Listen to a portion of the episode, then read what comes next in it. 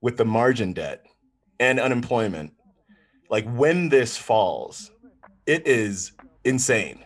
Like because Oh, it's, it's gonna, gonna fall through the floor. It's gonna Yeah. fall through the floor. But here's the deal: when it falls, um, Goose pimples.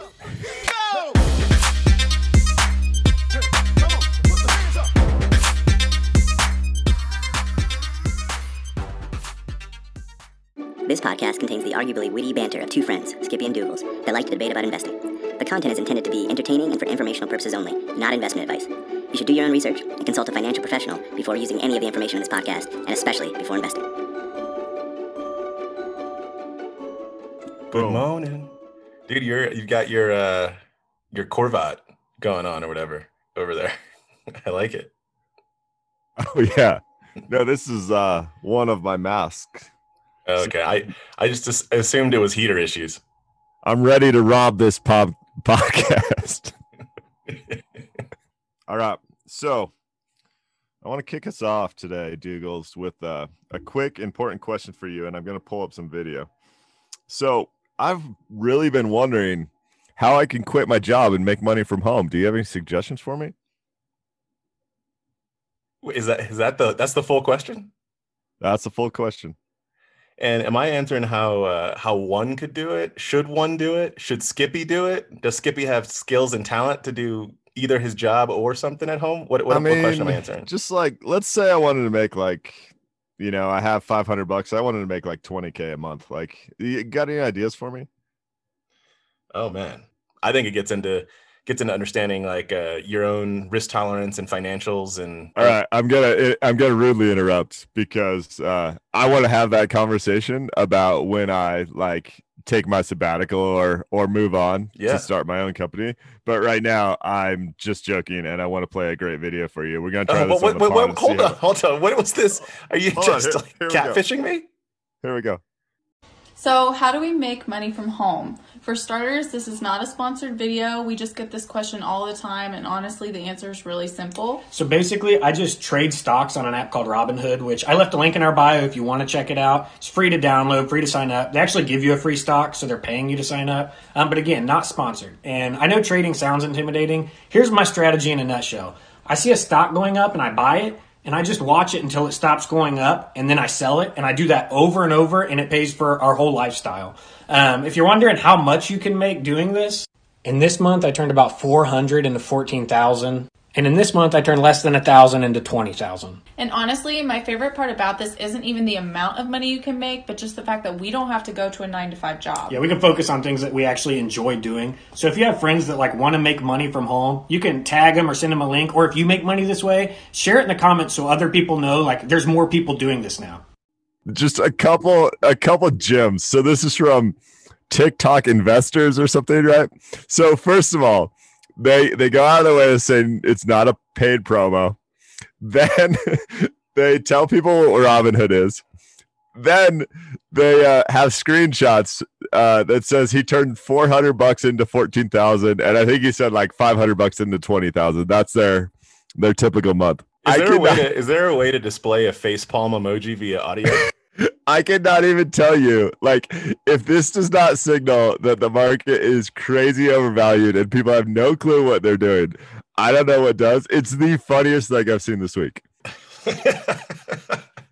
I one um I love I actually I love that video because it's like when, when you find the epitome of a thing, it just it's so it brings us clarity. And I agree Yeah. that that uh when you combine that with um we were we're going back and forth, I don't know, was it like last week or the week before around like margin debt. So like debt levels in general, but also Yeah. specifically margin debt. I know you had you came back to me with some like quote unquote witty uh response that was like is uh, debt only matters when everything goes down, right? Yeah. But when we all know, everybody knows, even the people that are calling this uh, a bull market, like a, the start of bull, I think everybody knows that things have got to they have No. to correct. Have that to- guy doesn't know. No, no, no, that sorry, guy sorry, doesn't know. sorry, that sorry. guy thinks. When I say everybody, I'm not talking about that guy. That guy is not part of everybody. Let's be clear. Like something's going to drop at some point, and we're we're at record record uh, margin debt levels, and I feel like that guy's probably his five hundred dollars was was actually on margin with Robinhood. oh yeah, and, absolutely. And now he's like, I'm at 20 grand. What can I turn 20 grand into? That's going to become millions. So let me just get out more margin. Uh, it's it's crazy. Like I'm it's that that man is what scares me. Yeah, and it should, right? And so I'm gonna hit your next quiz item is uh do you know what was the best predictor of stock performance year to date? You have any idea? No idea. The price per share. So we can talk in a little bit about why the price per share means absolutely nothing because whatever your market cap is, you pick a random number to divide it by, you create the number of shares. And so you could effectively hit your share price. But is the this the small cap? Is it because like small caps are taken off? Is that basically what you're it's trying not, to No, it's not even small cap. Oh, not I'll even market cap, just price per share.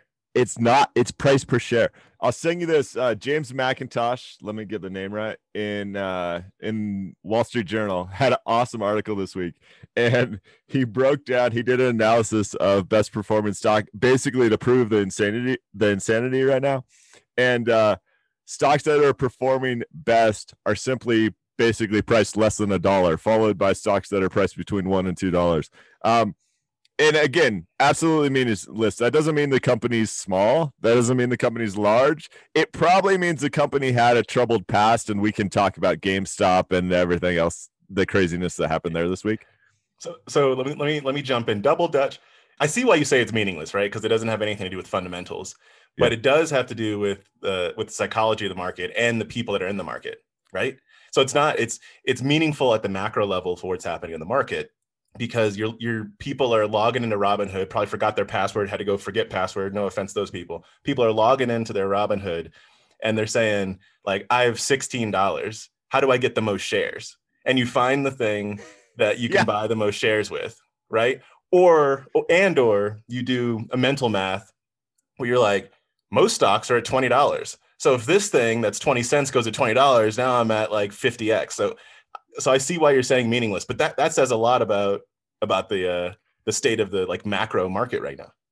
Yeah, I think we can debate how you articulate uh the disconnect from true value or whatever uh, that that means but you're exactly right that's what it says to me it says it's people who don't understand i think you have to hypothesize that people uh uneducated, maybe average investors might think that a stock that trades for a dollar a share is a better value or a smaller company or something than a stock that trades for a hundred dollars a share or a stock that trades for a hundred thousand dollars a share.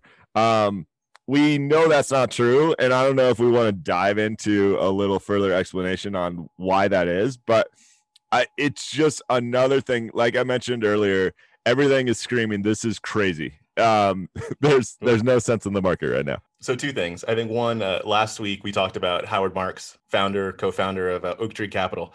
He, I think he accidentally justified this. In which book or writing? In the most important thing, because in the most important thing, he says um, that risk arises when markets go so high that prices imply losses. So, hear me out. Does that also mean that risk falls when prices go so low that it implies gains. Oh, uh, so you just joined the herd here. You're you're one of the crazies these days. I'm I'm just I'm just executing what I'm reading, bro. I mean, a penny stock goes to zero just like other stocks go to zero, and and it goes to zero a lot quicker uh, in a lot of cases. Uh, we also exchanged some literature this week, right? Non-profitable technology index from Goldman. Um, at an all-time high, like a factor of four greater than uh, what they've tracked previously. Uh, U.S. junk bond le- yield at all-time highs. I, I don't even know what to do anymore. I guess I don't know if I should decide to scream from the hilltops to try and save people that don't understand what's happening right now, or if I should just uh, think about what it means for like my friends, family, colleagues that I um, help with some of these things. What are we supposed to do here? I mean, you know, I spent most of Q3 and all of Q4 last year screaming from rooftops and soapboxes, all the ones that would, were given to me, which are yeah. all in my home because we are in a pandemic. But so, and no, no, nothing's listening. I don't think, I don't think uh, trying to save the market is going to work right now. And yeah. if you recall, the Douglas indicator saying this isn't the year, although Douglas himself is saying this very well might be the year. All right, so let's re- let's revisit that actually, if you don't mind. Switch gears. I'm sure we'll talk about um, overvaluations, not only in the rest of this episode, but in coming weeks as well. But uh, you have a pretty interesting proprietary trademark. Um, I think there's patent pending on this too. Dougall's indicator, right? The patent's so pending it hasn't been filed. uh, for those who didn't listen last week, give us a quick overview, and uh, I think we'll continue to t- check in here as your uh, hypothesis forms. But talk to us about what you're thinking at the moment. Yeah. Uh, so, so for one, I'll just say this is a. I'd classify this under the bucket of like academically fun, right? Exercise to kind of look at. So basically, I had this. Uh, I had this thought, and I said, "What if we looked at how the average stock or the median to be to be technical, the median stock is performing relative to the market, right? And in theory, you should say that because if you look at all stocks across the market, that the median stock should perform against the market. Like it should be it should be around one, like in theory, pure academic theory. And so I was just curious as to what that looked like over time. And what I found basically was if you look at what the the median stock over the past like 50 years uh, what that was relative to the market and the change in it. So if you look at the, like the last high to where it is, like what's that change? That there's an interesting, I think this, there's an interesting correlation between uh, the median stock performing at about half of what the overall market. So the median stock relative to the market is 0.5 and being at the like the top of the markets. It flagged in 1973, 1974, and 1987 through 90, which is interesting because that's a lot of years. Uh, and then in 19 in 2000 and then 2008, yeah. 2009. And so this year it started to spike a bit, right? But it yeah. but it wasn't quite there at the beginning of the year. Yeah, so you said 0.5 might be a trigger. What is it now? Uh, right now it's, like it's at 0.68. Is at 0.68. Okay. Oh, so almost 0.7. Um, yeah. So the Dougall's indicator is not screaming overvalued. I mean, I think the best advice I've heard here is no one metric is the um, appropriate you know, n- there's no one predictor, but if you see 10 of them that are all saying something similar, then you start to make conclusions from that. But it's like, it's basically just realizing the time that we're in. Going back to something you've said a lot, where uh, you have to match the investment thesis, investment philosophy to the investor, right? And make sure that fits. I think just knowing what time we're in allows you to say, like, how do I want to operate in this time? Do I want to be more risk averse? Do I want to be more risk tolerant? Like, right. And I think all these indicators are just saying we are in a frothy place. Whether yep. that, so, that, oh, go ahead. No, so the Skippy indicator is uh deep value screen, Ben Graham stocks, de- uh, defensive investor stocks, chapter 14 of the intelligent investor for those reading along at home. I run I run this every year for gosh, 15 years now, it, you're typically going to get somewhere between 10 to 30 stocks. Um, I'd say average is maybe 15. I just ran it uh, last week. Uh, right now, there's one stock in the US market that meets this screen. Right? How much froth is that? It's different than your metric. It's just a, your metric might have a gauge of the overall market. This is just showing you the bottom cheapest corner of the market, like how full that is and there's one stock there. Um, this is definitely a Dougall's play because it reminds me so much of China Mobile. It's called Telephone Data Systems. Price to book value of 0.5. Like this thing is dirt cheap. Um, I can bring up all the metrics if we want, but uh, that is the Skippy indicator for the week, and it's uh, yeah, things are crazy. Here's what, here's here's what I think is scariest. If you go back, uh, talk. Let's so a couple things. Margin debt right? Yeah. Highest $800 billion, something like that. Highest that it's ever been. Second is that person making their TikTok video, epitome of of just like the market has gone insane. So those, those, are two things. Those are two things. That is not my boy. No, that is that's not my boy. But so those are two things. Um, then there's the I think it was two weeks ago you were going through like the 10 fundamental indicators that all point to this is craziness, yeah. including CAPE, price to earnings, uh, yeah. price to cash flow, everything there's all that. But if you and not but and if you take the um, the Dougall's indicator and the Skippy indicator, right, and put them together, you know what that says to me? no idea. You can't you can't read the mentals. So what that says to me is that the overall market, right, basically the floor is overvalued. Yes. And we're not yet at the top if you put those two things to, I'm just just reading them purely. And if you put those two things together mixed in with the margin debt and unemployment, like when this falls, it is insane. Like because Oh, it's, going to gonna fall through the floor. It's going to Yeah. fall through the floor. But here's the deal: when it falls, um, Goose pimples. when it when it falls, I'm gonna be hel- holding uh international stocks. I think.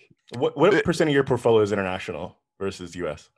Oh, Dougals, it's so hard. In in my like boring retirement funds, uh, sixty percent. In Okay, so my more 60, active investing, um, I'm typically U.S. based if I can get value in the U.S. because the U.S. has uh, competitive advantages over the rest of the world, right? You know, like if you can find value in the U.S., it makes sense. But when the U.S. is frothy, I think it starts to make sense to go international. So to build on this idea, if you're the people that don't know how to invest, if you've been telling them to buy target target date funds like I have, um, in certain situations, and you realize that the real expected return is less than two percent there, um, I'm really struggling for the people that maybe don't understand buying international value stocks or um, buying factor based ETFs. You know, like a more sophisticated strategy. I just really don't know what to tell these people because odds are your average person, if they get 2% returns over like the next decade, are going to panic and try and change their strategy at a time that's probably absolutely worse for them to do that. Right. Like this is this is a time period. I know um we've discussed the like do you do you throw it all in or do you dollar cost average before? Like dollars Yeah. co- dollar cost averaging index funds that you buy every month so you can average out the tops bottoms. This is a time where I actually think dollar cost averaging is, makes sense. Yeah. I mean, it, uh, that's uh, I think that's a reasonable speculation. Again, like historically, that hasn't been the case because the stock market goes up more than goes down. But historic valuations, right? I'm gonna go hardcore. Like I'm gonna dive into value stocks, uh, both international and in the U.S. And one thing we could debate is like my typical strategy is buy deep value, and I'm perfectly fine with highly concentrated holdings. So if I get like five stocks that meet my criteria, I'm perfectly fine with the diversification that only comes with five stocks. I know most people should not be, eh, but I understand the risk there. But when one stock meets my screen, I would like to pick your brain on the best approaches for diversification there. Yeah, mine is actually simple and boring. So I actually have in my model if zero stocks, because there are some years where nothing has Yeah. mapped it, it's very few. But uh, if zero stocks or just one stock comes through, I put 50% of that year's allocation in that stock and 50% of VTI. And it's more diversification than my model typically has, right? Because it's a concentration is actually a core part of the, the model. I only buy Yep. up to six stocks a year, but that's what I do. And it's um for for me, that's more of a it's just a downside risk mitigator if that Yeah. one stock goes wrong. Wait, wait. So when your screen only brings back one stock and you buy that in VTI, um, you still have a bunch of legacy holdings, right? In theory, I should, but the thing is that um, because there's also sell criteria that fits into into my model. So I think in your model, correct me if I'm wrong. In yours, you replace all stocks every year. Is that it's correct? basically a rebalancing. Yeah. So- yeah. yeah I, I don't i don't replace all stocks every year and so the way the way that mine works is if a if a stock starts to languish or if a stock um, actually overperforms for too long then it Perfect. sells. Um, all the value of that stock then gets redistributed. And so it could be a year where just to make this up let's say that i'm doing a thousand dollars a year right? Let's say i'm Yeah. throwing a thousand dollars a year in.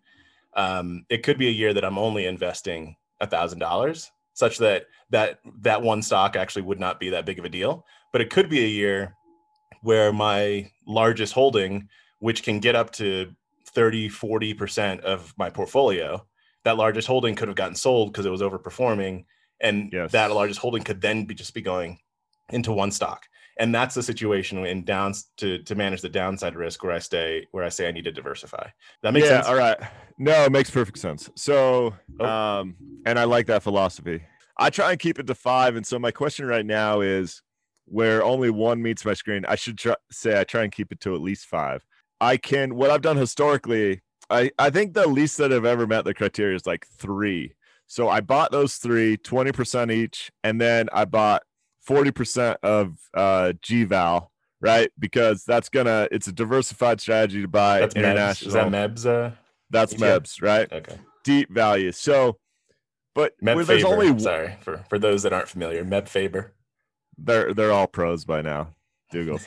Uh, so what I'm debating this time around is uh, I will definitely get some G GVAL. I just don't know that I want 80% of my strategy for this year to be in G GVAL. I mean, I, I like it. I, I hold it in other things. I hold it in like my kids' college fund, and it's it's perfectly fine. But I do like the concentration that comes with US deep value.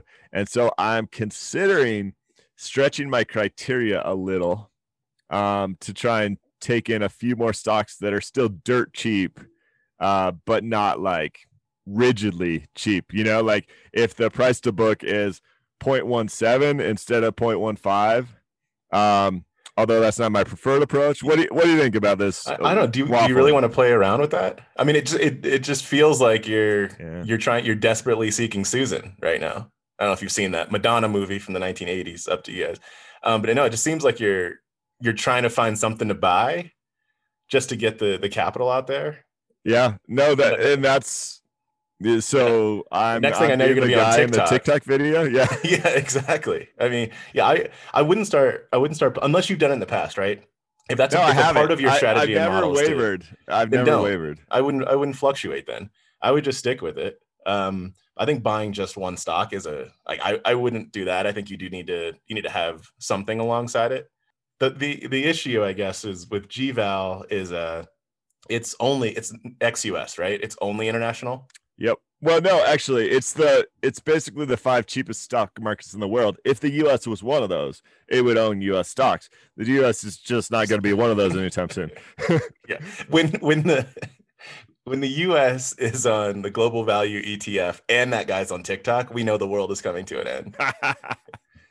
like my gut reaction is that that feels like you're just buying you're buying cheap like which as much as i call your your model garbage like it's not pure like cheapness not right Yeah, and yeah. and what you, what you're saying is i think i don't know exactly what goes into um what flags for meb if it's purely cheap but i think it is close to to that and you're saying like instead of buying deep value you're going to buy deep cheap international Uh, so okay, here we go. Uh, GVAL. Here's the fund statistics. Uh, price to book value 0.9, price to sales 0.74, price to cash flow 4.9. You know how incredible that is? Price to cash flow of 4.9.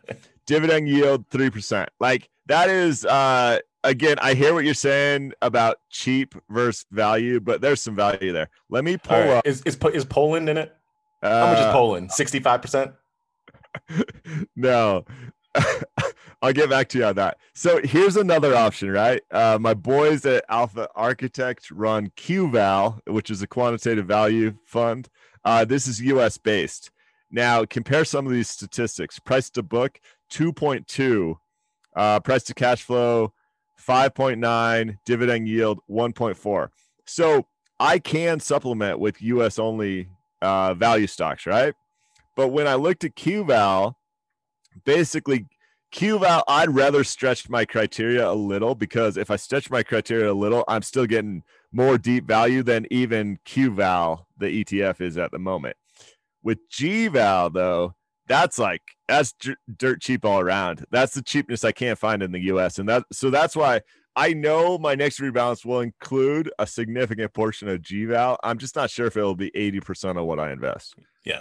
So the I two things like uh, zooming out, right? High level. Um, Yeah. Two things I would say is one, I think it's probably worth just uh, like sitting down and qualitatively writing out five bullets of if you haven't, right? Of like why you yeah. do what you do, right? And then and then see if it maps to that. That's the first thing I'd say.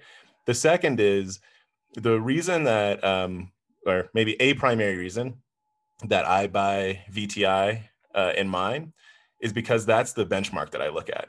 Like if I didn't if I didn't have a um if I didn't build out my model, right? I would tell myself just to buy VTI because VTI is the thing I'm trying to beat. Like it's my benchmark. And so basically I buy my benchmark if I don't have Uh, my it apart. benchmark's Bitcoin, man. Like, like that's uh you're, you're losing out. You should. totally buy- hear- you I totally hear what you're saying. And so before like I poop all over it, like just I hear what you're saying. Um, that makes sense. Um, if because the FOMO aspect of investing that makes it so hard, which is a psychological piece, is like, oh, everyone else is making this. So if you're everyone else is making VTI, then then that makes sense. But man, a lot of people that aren't you are to have benchmarks that don't make any sense with that philosophy, right? Like my global or my benchmark is not like Russell 2000 value fund or I mean there there is a lot of cheap crap in in Russell 2000 value. You know like the the stuff with no insight that just gets called value as an index is not value investing in my eyes. It's not like no brainer like they have more assets than the actual current market value of their company. So it's almost impossible to lose money. You know, that those are two different things. Um, but I hear you. I just would caution people that aren't Dougals with that approach. Or maybe with that approach, you just say your average know nothing investor should buy SPY and should do nothing else. And that's a reasonable approach. So I guess I can go both ways. Yep, I get that, and that's what I not spy but VTI, which are very similar, right? Because the Yeah. The like I don't know what the actual number is, but it's something like ninety percent of the U.S. market is the S and P 500 when it comes to market capitalization. It's something like that, and so it's it's you know it's a little bit beyond that, but I would I do think that the average investor should just buy the overall market. Like that is my, um, and so that's the thing that I I position against because it's hard to beat. Like the overall market is very very difficult to beat. I mean, for for you, You don't want me to pull up my multiples. You don't want me to pull out my multiples. All right, right. but it's so yeah, but seriously, I know you have some fishbowl stuff. we don't want to sit on this for too long, but we would be remiss if we did not go this week without talking about the fact that somewhere in rural China on a Zoom, Jack Ma made a quote unquote appearance. Um, all right. Oh, so Jack Ma, yeah, I mean, I saw a photo. I continue to be skeptical of anything related to Jack Ma, but this is the best story. Um, I mean, my eyes just light up every time I see the latest tweet with some Jack Ma news. I was just look, scrolling through books trying to figure out what I was going to read next and came across his autobiography. You know what the title is? No. Never Give Up. I was like, Jack, you're speaking to me from from inside the cave. So great. Um, yeah, so we, we we'd be uh, remiss because we brought that up a couple times, but Jack Ma's apparently back somewhere. He didn't hold up a newspaper, but he uh, but he was back somewhere. And you never got your poop emoji either. So No, I, I didn't. I did not. The other thing is uh, in in Howard Mark's book, the same one that we talked about earlier, the most important thing, he he brings up how like market performance, market prices result from a mix of psychology and then uh, fundamentals or technicals. And I think that that that isn't rocket science necessarily. I think a lot of people like if you say that they go, yeah, sure. Like that that makes a lot of sense, but when I started thinking about it, second order thinking. Okay, I'm going to talk about my second order thinking, second level. second level thinking. Yeah. Um, when I started right? thinking about it, I think I think it's really fascinating because in a lot of times you might look at different people's like investment philosophies or you know risk tolerance and see them on completely different planes. But I actually think that one way to look at it is is what percent of someone's philosophy is based on market psychology and what percent of someone's philosophy is based on market fundamentals. Does that make sense? Yeah, no, I love this. So the most important thing is one of my favorite books. I think it's just incredibly underrated, and it's the reason I have so much respect for Howard Marks for sure. Um, but if you go back to the TikTok guy, right? Like, as much as I make fun of the TikTok guy, momentum investing does work. It's worth understanding and exploring. And he doesn't. I mean, I, again, I'm not trying to rip on the guy, but he doesn't understand necessarily why it works, or he's not thinking about the psychological aspect of how he's been able to have a few decent months. But his uh, methodology is almost 100% based on the psychological component, herd mentality of people buying things that are going up, right? No, he doesn't have a methodology. Okay. His meth- All right, that was a stretch. no, yeah. Now uh, the uh, I, I know what you're trying to say though. It's like the, the reason why he can make money, the reason why happenstance and luck has allowed him to make money right now is because of market psychology. That yes, that's what I'm trying to say. Yeah, he probably thinks it's fundamentals. Like it was, it reminds me of uh when was this? I want to say it was like 10, 15 years ago in the uh March Madness, in the, the March Madness tournament for college basketball. It was the year when there was some team that it, it could have been uh, it could have been like VTech or it could have been George Mason maybe. There was there was like a team that had no business like going where it, where it went yeah. to. Was that the same year that Bucknell beat Kansas? Uh, different year, I think. But Anyway. George Mason was like a 10 seed, and they went to the Final Four. something like that. But I think there were there were two things that happened. I feel like it was the year that Bucknell beat Kansas, and then something else happened. So it might not have been George Mason, but Okay. someone in the uh, ESPN uh, bracket pool had a perfect bracket, right? And ESPN was interviewing this guy, and he was like. Well, I knew Bucknell was going to take down Kansas because if you watch Game Six of the regular season, I was like, "Come on! like this is not th- that is if you ever have hindsight bias and you want to know what it looks like, listen to the interview with that guy. But that's exactly what what this dude he's going like he if you ask him why he made the picks he did, right? He's probably going to bring up something about how uh, Tesla its current valuation around like in the EV mark EV car market that's not what you should be looking at. You should be looking at when they have self-driving cars, and obviously that's gonna, you know, whatever. Come on, dude. Like, don't give me, don't give me that garbage. Oh, I don't know what to say to that.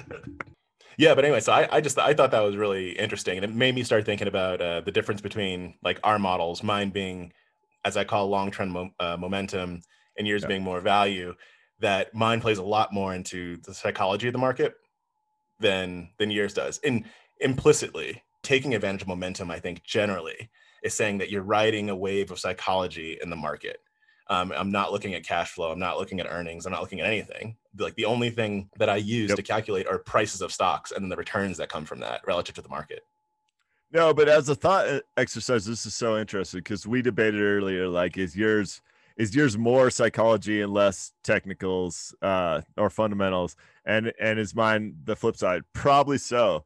But there's an aspect, even though I'm heavily reliant on fundamentals and like deep value, there's still a psychological component in there because the core hypothesis of most value investing has to do with mean reversion, right? So it's like the fair price to book of this stock is two and it traded up to three and then it came all the way down to 0.7 well i'm buying it at a 0.7 knowing that i think it's going to head back up to two at some point and i'm probably going to sell it when it gets to two. Um, so there's a psychological aspect to that too eh, potentially. Now you could just say no that's just um, that's just going to true value you know like that's just you know what something's actually worth and you know that it's worth half of that now and that's when you buy it. I know we, we've talked a lot about uh, like froth and bubbles this time around so let, let me throw i'm going to throw out one lyric. Have you read fooled by randomness? Yes. Yeah, there was something he. I'm, I don't have the quote, but uh, but Taleb, who wrote um, uh, Black Swan, um, also wrote this book, Fooled by Randomness, which is he basically spends the book just trashing anybody that thinks that the market isn't random and that believes that they can have any sort of model effectively. He's a Yes. derivative trader, I think, by uh, by practice, but but um, just a skeptic in reality. Uh, but I, I I find it to be entertaining and and also intellectually uh, stimulating. He he basically compares bubbles to Russian roulette. Let's say that someone someone says um, Russian roulette. If, if people don't know, is a it's a game. I don't know what you want to call it. It's a prac. I don't know. It's a practice. Um, but if you have, uh, let's say you have a, a a gun that has six bullets in it, right? But you just put um, a one bullet in, then you have a twenty percent chance, or whatever that is, little under like eighteen percent chance, whatever that ends up being, Yeah. of of getting shot, right? And um, and he's saying, what if you played Russian roulette and someone said, if the bullet doesn't go off, you get ten million dollars, right? And so someone bullet doesn't go off, you get ten million dollars, right? Yeah. And if you compare that to somebody that does do something that's more uh, methodical and gets ten million dollars, an accountant will basically say, well, both people have ten million dollars, so it's the same, right? But if you look in a in a bubble and you take TikTok guy, right, who's in his margin debt screaming from the rooftops about about whatever size penny stocks he's buying, and he Yeah. gets his ten million dollars, he's actually just playing Russian roulette. And the next time he tries that, you don't want to hit the death line. no so i mean Russian roulette guy and Bitcoin guy are are the same guy right now. Um, again, I understand the the so-called investment hypothesis of Bitcoin. Um, I I strongly believe it's a speculation and not an investment. But let's use that same analogy, right? Uh, two people with a thousand bucks make investments. One guy, uh, five years later, has 40k because he spent it in bit. He so-called invested in Bitcoin. Another guy used like Buffett style, quantitative, whatever, to get his investments to 40k. Well, when the bullet shoots or the wheel stops or whatever, right? Uh, the one guy has like ownership of real companies that that build real assets or provide real services that pay dividends that have positive cash flows that like he owns something and i don't even want to i'm not trying to piss the bitcoin people off but the other guy owns like some uh, what does he own some lines of code that other people believe to be value. he he doesn't have a company. He doesn't have people working for him creating real value every day. I'll leave it at that. Again, I'm not trying to. And he forgot his password. the strange thing is, when we talk in a week, you're gonna be telling me you're a Bitcoin guy. You're gonna be like, oh, I, I, bought mean, my one stock, and then the rest of it I split 50-50 between G value and Bitcoin. I yeah, uh, obviously. Password Dougals.